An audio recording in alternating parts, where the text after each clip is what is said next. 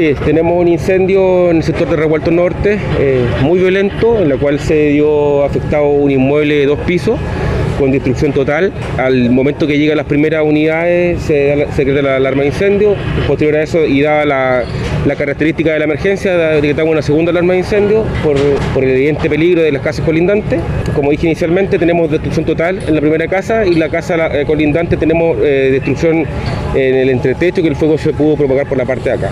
Eh, afortunadamente no hay personas lesionadas eh, y en el minuto tengo entendido por la información entregada que no se encontraban los moradores en el minuto que se inició el incendio. Eh, teníamos un viento muy fuerte, lo cual dificultó bastante la labor de extinción. Gracias, bueno, nos concentramos inicialmente en la que es corte de propagación, lo cual fue efectivo.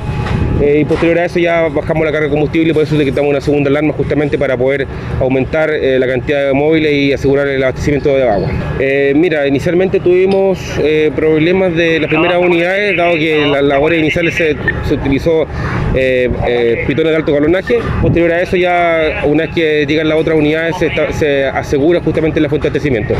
tengo entendido que se tomaron dos grifos, los grifos tenían, tenían agua, pero no fue suficiente obviamente dado lo que, la gran carga de desalojo de agua que estábamos haciendo inicialmente.